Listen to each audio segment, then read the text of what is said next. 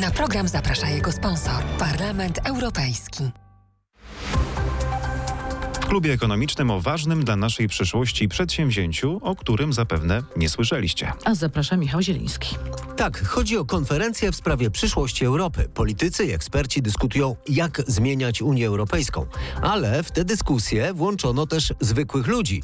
Po prostu wylosowano 800 osób, które jako przedstawiciele ludu radzą nad przyszłością, nowym podejściem między innymi do gospodarki, edukacji, kultury, kwestii demokracji, wartości, zdrowia i środowiska naturalnego, czy miejsca Unii Europejskiej w świecie, mówi europosłanka Danuta Hibner. Skład paneli odzwierciedla tę ogromną różnorodność, y, jeśli chodzi o obywateli Unii Europejskiej.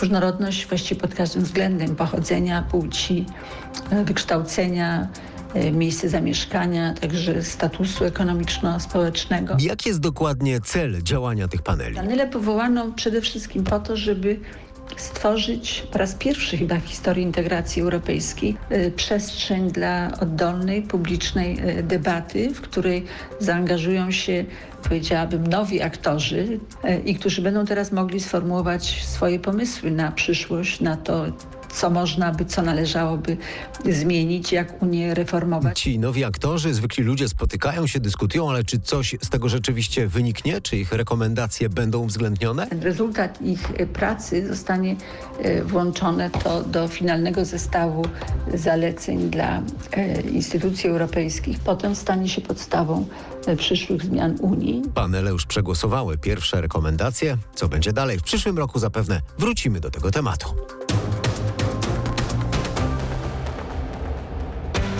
Na program zaprasza jego sponsor, Parlament Europejski.